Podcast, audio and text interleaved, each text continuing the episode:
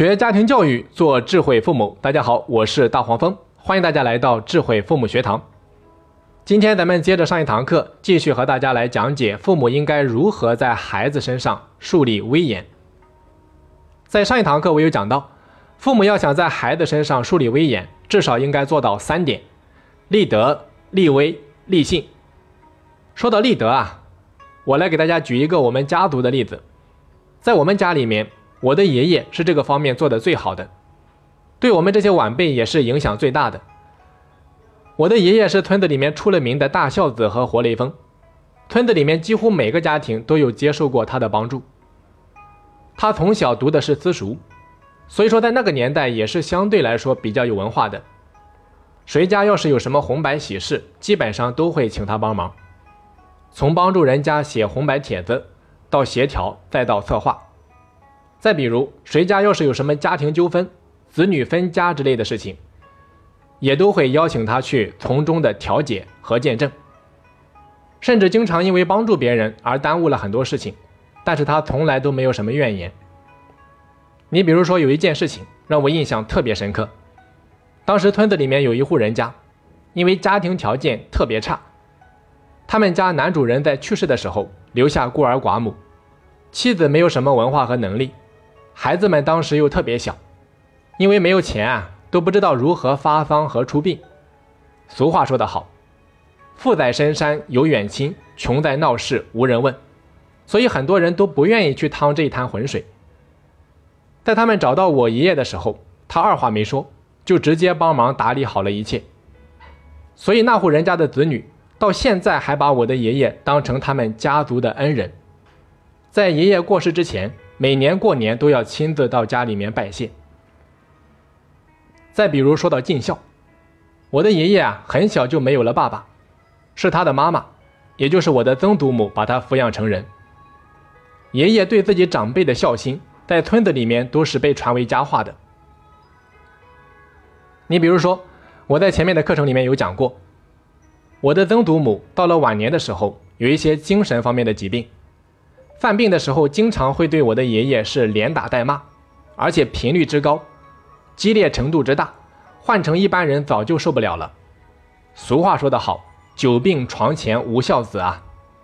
但是爷爷却可以做到打不还手，骂不还口，几乎从来没有不耐烦的时候。所以他对母亲的耐心和孝心，真的非常让人佩服。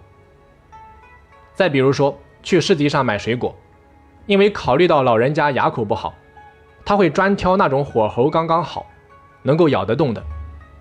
而且他非常了解自己的母亲，知道老人家过惯了穷日子，有什么好吃的肯定不会舍得吃，一定会留下来给家里的孩子。所以爷爷挑水果，他的用意有两层，除了照顾老人家的牙口之外，还有一层，就是这些水果不能放，放久了马上就会坏掉。所以只能够现买现吃，那这样子老人家就能够多吃一点。再比如，我记得曾祖母特别喜欢吃花生，到了晚年，因为已经咬不动了，所以爷爷会想办法把熟的花生米磨成粉末，然后装到防潮的小罐子里面，这样曾祖母什么时候想吃都可以随时取用。所以说啊，无论是在自家人眼里，还是在外人眼里，爷爷都是一个非常有威望的人。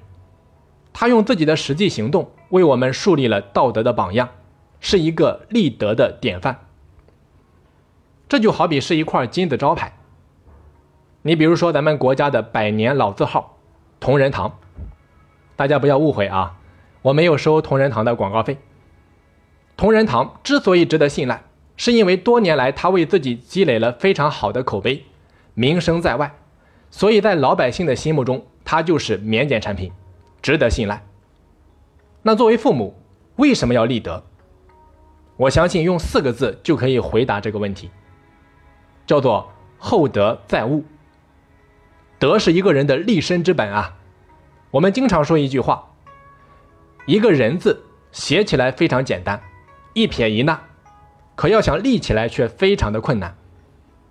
所以说，一个人的德行的建立，并不是动动嘴皮子这么简单，它是一个人经年累月的行为，积累下来，留给人们的一个最终的印象。就好比德国的奔驰、宝马，为什么那么受人喜欢、深入人心？是源自他们百年间对于品质的坚守。所以，一个德行很高的人，他往那边一站呀，就好比是一棵百年的古树，枝叶之茂盛，根系之发达，让人肃然起敬，不用说话就足以影响旁人。所以，父母为什么要立德？不仅仅是为了影响孩子这么简单，用传统的话来说，是在为子孙后代积阴德。更是一个家族百年传承、经久不衰的终极密码。所以啊，我建议大家有时间一定去听一听百家讲坛姜鹏品子品读《资治通鉴》这档节目。听完之后，你就会发现，历史早已经给我们敲响了警钟。为什么有那么多的名门望族、达官显贵，在显赫一时之后却不得善终？原因就在于德行不够，重权力而轻德行。所以啊。权力和财富可以让我们显赫一时，而德行却可以让我们扬名立万。好了，讲了这么多，听到这里，你可能会想，那作为父母，我们在立德方面具体应该怎么做呢？最后，我就把自己在读完《资治通鉴》之后所总结出来的二十八字真言分享给大家，他们分别是。用感恩之心持家，用利他之心处事，用平等之心待人，用律己之心修身。好的，讲到这里呀，关于立德我们就全部讲完了。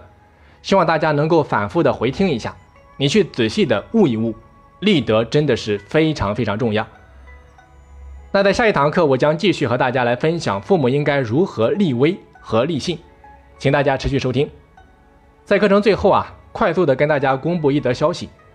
那为了帮助家长更加科学有效的了解孩子的天赋所在，真正的做到因材施教，我们在暑假期间推出的天赋智能检测活动，在十月份还将继续进行。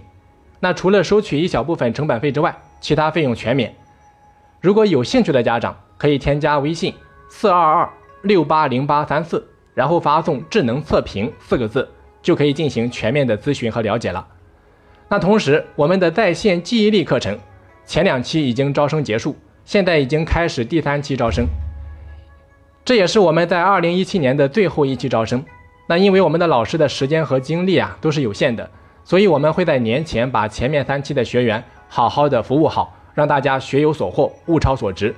那如果你希望让自己或者说孩子能够快速的记忆更多的知识点，让自己的记忆力得到快速提高，依然可以添加上面的微信，然后发送“记忆力”三个字，就可以进行咨询和了解了。